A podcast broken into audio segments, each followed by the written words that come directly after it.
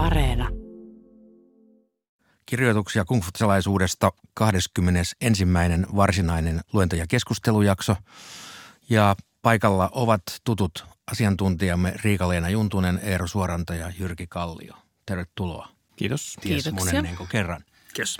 Me siis jatkamme tutustumista kungfutsalaisuuteen, sen tärkeimpiin kirjoituksiin ja jatkamme myös Mengtsi veljellisyyden tiekirjan käsittelemistä. Hetken kuluttua kuulemme siitä noin 16 minuutin jakson tuon teoksen ensimmäisen kirjan jälkimmäisen osan loppupuolen. Mutta sitä ennen, kuten on tullut tavaksi, arvoisat asiantuntijamme antavat teille, hyvät kuuntelijat, hieman osviittaa siitä, mitä on tulossa. Tässä kuullaan yksi itse asiassa hyvin vallankumouksellinen jae, jae kahdeksan, jossa Mönkse toteaa, että alamaisilla on oikeus vaikkapa tappaa väärämielinen hallitsija. Ja tämä on herättänyt muinaisessa keisarikauden Kiinassa monen keisarin ärtymyksen, kun Mönks esittää tällaista oppia. No historioitsijana mulla on tapana aina kuitenkin vilkuilla näitä vähän semmoisena aikalaiskuvauksena. Mitä niin kuin kauemmas mennään menneisyyteen, niin sitä vähemmän meillä lopulta on niin kuin mitään konkreettista. Ja kaikki kirjoitukset tulee yleensä eliitiltä. Ja sitten kuitenkin näistä pystyy näkemään sellaisia vilauksia sinne tavallisen kansan elämään. Sitten se vilaus pitää sisällään tämän levottoman aikakauden merkitystä taas avaa taas hieman pidemmälle ja ihmisten liikkumisen merkitystä valtiolle. Eli väestön kasvu oli edelleen hirveän positiivinen asia, maata oli edelleen vallattavaksi, joten haluttiin niin kuin populaatiota kasvattamaan sinne ruokaa ja tuottamaan sitä hyvinvointia. Mutta sitten jos vallitsi kaos, niin käytännössä ne valtiolle tärkeimmät ihmiset, eli vahvat nuoret miehet lähti sinne, missä elanto oli ja heikot jäi taakse mahdollisesti kuolemaan. Ja tämä on myös sellainen, niin kuin, sellainen pieni kurkkaus sinne, että, että mitä oli se tavallisen ihmisen elämä noihin aikoihin. Tämän tyrannimurhaa koskevan jakeen lisäksi näissä kohdissa kyllä näkyy tämä Mengtsyn tässä esitetty tapa puhua hallitsijalle, että hän toistaa eri tavoin sitä, että hallitsijan ei tulisi olla liian ylimielinen. Hänen ei tulisi olettaa liikoja itsestään, vaan seurata suhteellisen nöyränä hyveellisyyden tietä ja kuunnella myös neuvonantajiaan esimerkiksi sitten vaikkapa Möntsua. Hyvä, käymme kuuntelemaan tämänpäiväisen jakson. Ensimmäisen kirjan jälkimmäinen osa. 6. Mönksy sanoi Chiin kuningas Syanille. Jos joku kuninkaan alaisista jättäisi vaimonsa ja lapsensa ystävänsä huostaan matkustaessaan Chuuhun ja palatessaan löytäisi heidät kylmissään ja nälissään, mitä hänen pitäisi tehdä. Kuningas sanoi, hylätä ystävänsä. Mönksy sanoi, jos ritarikunnan ylivalvoja ei pysty pitämään ritareita hallinnassaan, mitä pitäisi tehdä? Kuningas sanoi, erottaa hänet. Mönksy sanoi, jos maa neljän rajan sisällä ei ole hallinnassa, mitä pitäisi tehdä? Kuningas vilkuili vasempaan ja oikeaan ja vaihtoi puheenaihetta. Seitsemän. Mönksy tapasi Chin kuningas Syanin ja sanoi, niin sanottuja vanhoja valtakuntia ei kutsuta vanhoiksi siksi, että niissä kasvaa korkeita puita, vaan siksi, että niissä asuu alamaisia monessa sukupolvessa. Teillä kuninkaalla ei ole läheisiä alamaisia. Niistä, jotka aikoinaan tulivat palvelukseenne, moni on hävinnyt ties minne. Kuningas sanoi, miten olisin voinut huomata heidän lahjattomuutensa ja lähettää heidät tiehensä ajoissa. Mönksy sanoi, hallitsija haluaa palvelukseensa jaloja miehiä. Mutta jos hänellä ei ole valinnanvaraa, vaan hänen pitäisi panna alhaiset ylhäisten yläpuolelle ja etäiset läheisten yläpuolelle, sopiiko niin tehdä ilman tarkkaa harkintaa? Jos kaikki lähimmät hovimiehet sanovat jotakuta jaloksi, se ei vielä riitä.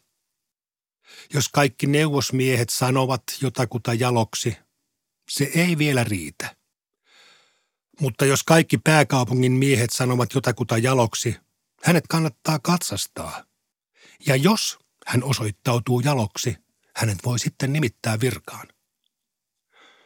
Jos kaikki lähimmät hovimiehet sanovat jotakuta kelvottomaksi, heitä ei pidä kuunnella. Jos kaikki neuvosmiehet sanovat jotakuta kelvottomaksi, heitä ei pidä kuunnella. Mutta jos kaikki pääkaupungin miehet sanovat jotakuta kelvottomaksi, hänet kannattaa katsastaa. Ja jos hän osoittautuu kelvottomaksi, hänet voi sitten erottaa. Jos lähimmät hovimiehet sanovat jostakusta, että hänet sietäisi tappaa, heitä ei pidä kuunnella.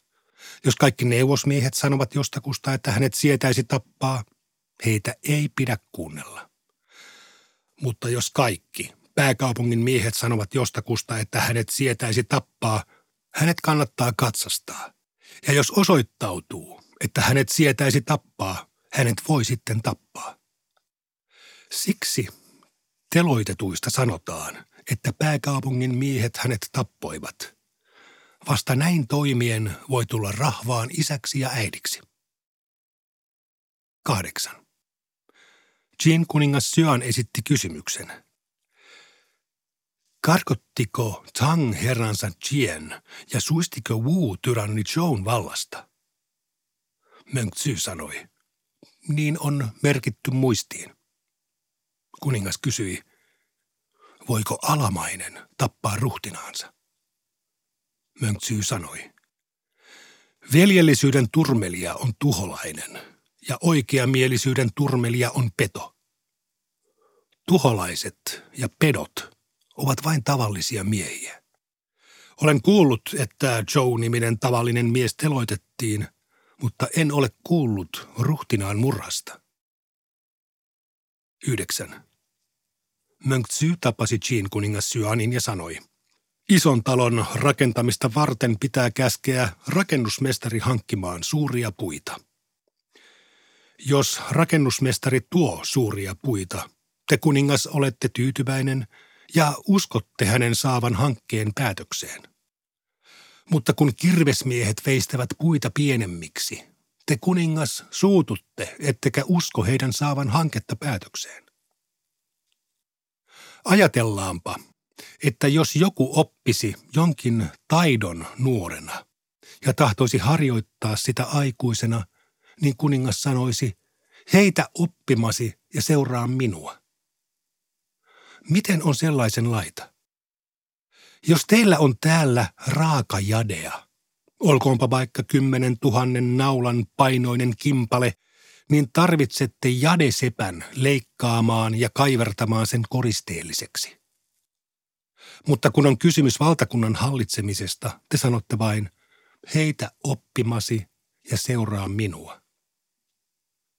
Miten tämä eroaa siitä, että opettaisitte jadeseppää leikkaamaan ja kaivertamaan jadea? 10. Jean joukot hyökkäsivät Jeniin ja voittivat. Kuningas Syan lausui pohdiskellen. Meitä kurjimusta kehotetaan joko olemaan liittämättä Jeniä omaan valtiooni tai liittämään se omaan valtiooni. Kun kymmenen tuhannen sotavaunun valtio hyökkää toiseen kymmenen tuhannen sotavaunun valtioon ja valtaa sen vain viidessä kymmenessä päivässä, se ei voi johtua yksinomaan miesylivoimasta. Jos en liittäisi Jeniä omaan valtiooni, taivaasta tulisi varmasti tuho päälleni. Siispä on parasta liittää Jen omaan valtiooni vai kuinka? Mengtsy sanoi, jos liittäminen tekee jeniläiset onnellisiksi, niin liittäkää. Se, joka muinaisista miehistä menetteli sillä tavalla, oli Joan kuningas Wu. Jos liittäminen ei tee jenilaisia onnellisiksi, niin olkaa liittämättä. Se, joka muinaisista miehistä menetteli sillä tavalla, oli Joan kuningas Wen. Kun kymmenen tuhannen sotavaunun valtio hyökkää toiseen kymmenen tuhannen sotavaunun valtioon ja valloittaja toivotetaan tervetulleeksi pytyllisillä puuroa ja kannullisilla kaljaa, niin tuskinpa siihen on muuta syytä kuin se, että rahvas haluaa välttää hukkumisen tuleen ja veteen. Mutta jos valloittajan myötä vesi syvenee ja tuli kuumenee, rahvas kyllä kääntyi muiden hallitsijoiden puoleen. 11. Jean joukot hyökkäsivät Jeniin ja liittivät sen omaan valtionsa. Muut vasaliruhtinaat aikoivat joukolla käydä Jenin avuksi. Kuningas Syan kysyi. Suurin osa vasaliruhtinaista aikoo hyökätä kimppuumme. Miten meidän tulisi torjua hyökkäys? Mengtsy sanoi. Palvelijanne on kuullut, että kerran yksi 70 liin suuruisen pikkuvaltion hallitsija kykeni hallitsemaan kaikkea taivaan alla. Nimittäin Shang-dynastian perustaja Tang. Sen sijaan en ole kuullut, että kukaan olisi saanut muita vapisemaan kunnioituksesta vain sen takia, että hallitsi tuhannen liin suuruista valtiota. Kirjoituksissa sanotaan – Tang lähti kerran rankaisuretkelle ja aloitti sen keöstä. Kaikki taivaan alla panivat uskonsa häneen niin, että kun hän marssi rankaisuretkelle itään, lännen J-heimot pahastuivat, ja kun hän marssi rankaisuretkelle etelään, pohjoisen T-heimot pahastuivat, ja he sanoivat, miksi meidät jätetään viimeisiksi. Rahvas katsoi häntä kuin rutikuiva maa katsoo pilviä ja sumukaaria. Hänen joukkojensa saapuessa väki ei lakannut käymästä markkinoilla eikä tauonnut kyntämästä peltojaan. Hän teloitti rahvaan ruhtinaat ja lohdutti rahvasta kuten ajallaan lankeava sade. Rahvas riemuitsi hänen tulostaan. Kirjoituksissa sanotaan, Odotamme Herraamme ja hänen tulonsa herättää meidät henkiin. Jänin hallitsija sortaa rahvastaan, niin että kun te kuningas nyt käytte rankaisuretkelle häntä vastaan, Jenin rahvas luulee pelastuvansa hukkumasta veteen ja tuleen ja toivottaa kuninkaan joukkoineen tervetulleeksi pytyllisillä puuroa ja kannullisilla kaljaa. Mutta jos te tapatte heidän isänsä ja isoveljensä. Panette kahleisiin heidän poikansa ja pikkuveljensä. Hävitätte heidän esi-isiensä temppelit ja viette pois heidän valtion kalleutensa. Miten sellainen olisi hyväksyttävissä? Aikoinaan taivaan alla pelättiin Siin mahtavuutta, mutta vaikka nyt kaksinkertaistaisitte Siin maa-alan – Kaikkialla taivaan alla nostetaan armeijoita teitä vastaan, koska te ette harjoita veljellistä hallintoa. Kuningas antakoon pikaisesti käskyn palauttaa vangitut harmaahapset ja pienokaiset ja jättää paikoilleen valtion kalleudet. Pitäkää neuvoa jeniläisten kanssa ja asettakaa jeniin uusi hallitsija. Lähtekää sitten jenistä. Siten ehditte vielä estää muiden vasalliruhtinaiden hyökkäämisen kimppuunne. 12. Zhou ja Lu kärhämöivät keskenään. Zhoun herttua muu lausui pohdiskellen. Virkansa puolesta edestäni kuolleita on 33, mutta rahvaasta ei kuollut kukaan. Jos teloitutan rahvasta rangaistukseksi, en voi teloituttaa kaikkia – mutta jollen teloituta ketään, pelkäänpä, että nähdessään isoisempiensa ja ylempiensä kuolevan, he eivät viitsi auttaa. Miten ratkaisisin tämän pulman? Mönksy sanoi Herttualle. Kato- ja nälkävuosina herrani hallitseman rahvaan vanhat ja heikot tuupertuivat kastelukanaviin ja ojiin ja mieskuntoiset hajaantuivat kaikkiin neljään ilmansuuntaan. Heitä oli tuhat määrin.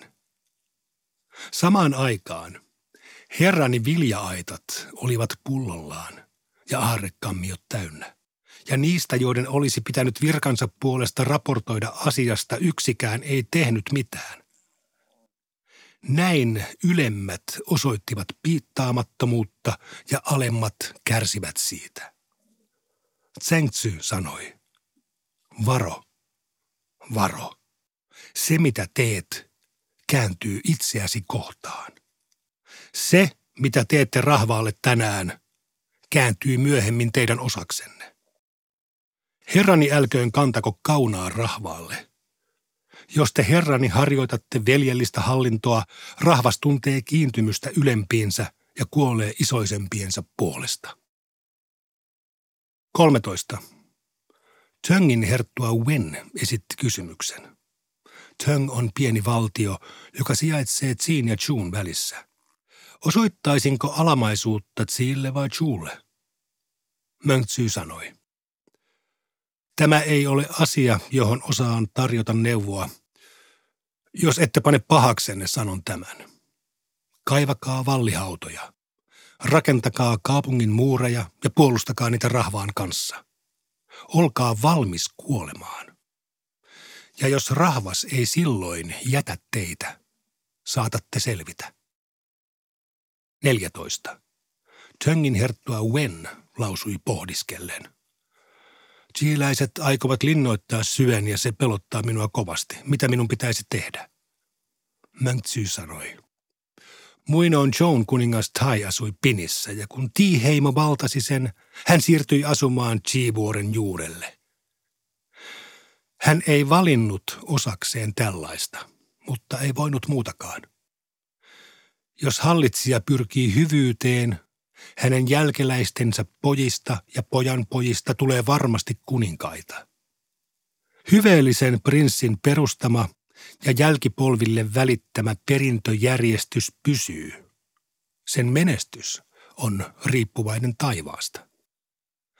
Mitä herrani pitäisi tehdä chiläisten suhteen? Pysykää lujana hyvyydessä, siinä kaikki. 15. Töngin herttua Wen esitti kysymyksen. Töng on pieni valtio, joka kaikin keinoin osoittaa alamaisuuttaan isoille valtioille, mutta silti emme kykene välttämään niiden aiheuttamia harmeja. Miten meidän pitäisi menetellä? Mönksy sanoi. Muinoin Joan kuningas Tai asui Pinissä ja Ti heimo valtasi sen – hän osoitti alamaisuuttaan turkiksin ja kankain, mutta ei kyennyt välttämään harmeja. Hän osoitti alamaisuuttaan metsästyskoirin ja hevosin, mutta ei kyennyt välttämään harmeja. Hän osoitti alamaisuuttaan helmin ja jade-esinein, mutta ei kyennyt välttämään harmeja. Niinpä hän kutsui koolle vanhukset ja iäkkäät ja ilmoitti heille. Se, mitä tiiläiset tahtovat, on minun maani. Olen kuullut sanottavan, että hyveellinen prinssi ei käännä ihmisten vahingoksi sitä omaisuuttaan, joka on olemassa ihmisten elättämiseksi. Miksi te kaikki pelkäisitte elämistä ilman ruhtinasta? Minä aion lähteä täältä. Hän lähti Pinistä, ylitti Liangvuoren ja asettui asumaan Chi-vuoren juurelle. Piniläiset sanoivat – hän on veljellinen mies, jollaista emme saa menettää. Niinpä he seurasivat häntä kuin olisivat kiirehtineet markkinoille. Sanotaan myös, edellisten sukupolvien asettama vartija ei voi toimia vain itseään ajatellen, vaan hänen on oltava valmis kuolemaan ennen kuin jättämään maansa. Herrani suvaitkoon valita näistä kahdesta vaihtoehdosta. Pysykää lujana hyvyydessä, siinä kaikki. No varmasti tällaisella virkkeellä pärjäisi varsin pitkälle, mutta siinä ei todellakaan ollut kaikki. Täältähän löytyy anekdootteja ja pytyllisiä puuroa ja kaljaa ja sitten taas toisaalta kungfutsalaisuuden demokratian määrittelemiä ja vaikka mitä. Nyt arvoisat asiantuntijat, teillä on tilaisuus vähän purkaa tätä juuri kuulemaamme. No tässä Mönkse tosiaankin toteaa mestari Kungin opetuslapsen Zhengzhen suulla, että varo, varo, se mitä teet kääntyy itseäsi kohtaan. Ja, ja sitähän tässä näille hallitsijoille korostaa koko ajan puhuessaan siitä, että nimenomaan hyveellinen hallinto on se oikea keino säilyttää omavalta-asemansa ja toisaalta saada sitten myöskin naapurimaiden kansojen hyväksyntä osakseen. Joo, tuntuu siltä, että sellainen meidän tuntema isänmaan rakkaus ei vielä ollut tollon niin kuin voimissaan. Ja, ja kansa vaihtoi puolta ja etti elantoa sieltä, mistä sai. Ja tavallaan se Niin, ehkä tuossa juteltiin, juteltiin hetki sitten, että ehkä myös tosiaan tuo jalkaväen merkitys sotimisessa korostui. Mutta että jostain tuli niin kuin se, että, että alkoi olla sillä niin kuin tavallisella ihmisellä tai jonkunlaisella rahvaalla siellä merkitys näille hallitsijoille. Ja tässä, jos vertaa niin kuin mestari Kongin – teksteihin taas tai hänen niminsä laitettuihin teksteihin, niin, niin mun mielestä täällä nyt nousee enemmän esille sellainen ää, tarve jotenkin luoda sellainen ää, olotila, jossa ihmiset viihtyis ja, ja sellainen sillä tavalla menestyvä valtio, jossa myös sillä kansalla on niin kuin joku rooli. Eero, mitä sinä ajattelet tästä juuri kuulusta? Jos aloitetaan tästä kaikkein kuuluisimmasta tästä Tyrannin murhaa käsittelevästä jakeesta, niin itse kiinnitin huomiota siihen, että Mengtsu hän ei suoraan vastaa tähän kysymykseen, voiko alamainen tappaa ruhtinansa kyllä tai ei. Hän vain sanoo, että sellainen mies, jonka sopii tappaa, ei ole ruhtinassa. Tämä on näin niin kuin retoriselta kannalta mun mielestäni aika lakoninen ja samalla niin kuin brutaali teilaus, jos niin voi sanoa, tälle sekä tyranni Joelle näin niin kuin jäl- jälkikäteen, että sitten tälle kuningas Xuanille, jossa, jossa hän tässä vastaa, että Mengtsy tekee kyllä hyvin selväksi, että kuninkaan ei pidä luulla, että pelkästään hänen valta-asemansa, se, että hän sattuu olemaan hallitsijana, riittäisi suojelemaan häntä, jos hän ei kohta rahvasta oikein ja, ja harjoita velellistä hallintoa. Ja tässähän tulee näissäkin jakeissa hyvin esille se ajankuva, että nyt eletään aikoja, jolloin näiden valtioiden hallitsijat kilpailivat keskenään ylivaltiuden asemasta, ylivaltian roolista, halusivat kukistaa muut valtansa alle. Mengtse oli pohjimmiltaan aika lailla pasifisti. Hän ei olisi halunnut sotaa, mutta hän tietenkin näki nämä realiteetit ympärillään ja hyväksyi tietynlaisen sodankäynnin. Nykyaikaisella terminologialla voidaan sanoa, että Mengtse hyväksyi humanitaariset interventiot. Eli se, että mennään jonkun toisen valtion avuksi siinä tilanteessa, jossa valtiolla on huono hallitsija. Mutta hän antaa hyvin tärkeän neuvon sitten tälle humanitaarisen intervention tekijälle. Tätä valtiota ei pidä miehittää. Sitä ei pidä nöyryyttää. Koska jos se nöyryytetään, niin sitten siitä seuraa taas tulevaisuudessa uusia ongelmia. Joo, itse kanssa kiinnitin huomiota tähän, niin kuin, että se ö, sotiminen oli niin, kuin niin voimakas osa sitä aikakauden realiteetteja. Että se tulee tässä kaikkialla niin kuin ilmi, aivan, aivan niin kuin Jyrki sanoi. Sellainen hauska juttu myös tämä niin kuin Möntsin oma rooli, että hän oli ulkopuolinen ajattelija aina, kun, tai varmaan Kung Futsen tapauksessa ja näiden kiertävien ajattelijoiden tapauksessa yleensäkin, että kun he tulivat hoviin, niin he olivat ikään kuin ulkopuolisia kiertäjiä ja sitten siellä oli aina niitä vastustajia ja tällainen niin kuin asetelma näkyi, missä tuota Mönksy oli se kilpaileva neuvonantaja. Täällä on myös hyvin mielenkiintoinen rivi tai parikin riviä. Jos kaikki pääkaupungin miehet sanovat jostakusta, että hänet sietäisi tappaa, hänet kannattaa katsastaa ja jos osoittautuu, että hänet sietäisi tappaa, hänet voi sitten tappaa – ikään kuin tällaisen kungfutselaisen demokratian postulaatio, siis että enemmistö tai jos kaikki väestössä ovat jotakin mieltä, niin silloin tämä kolmarangaistus sopii laittaa voimaan. Mä näkisin niin, että tässä Mönks ehkä puhuu tietynlaista populismia vastaan. Eli sitä, että jos nyt kaikki – hovimiehet sanoo jostakusta, että se on aivan kelvoton tyyppi, tai jos muut hänet lähipiirinsä sanoo, että, että hän on aivan kelvoton, niin sellaista juoruilua ei pidä kuunnella. Et vasta sitten, jos tosiaan on tilanne se, että aivan kaikki on jostakusta samaa mieltä, niin sitten pitää sitä tilannetta tarkastella. Ei vieläkään uskoa sokeasti sitä enemmistä mielipidettä, vaan tosiaankin pitää katsastaa se henkilö, josta puhutaan ja sitten tehdä ratkaisu. Ja tähän päätämme tämänkertaisen jaksomme ja toivotamme teidät hyvät kuuntelijat parimme jälleen ensi kerralla, eli viikon kuluttua. Kuulemiin.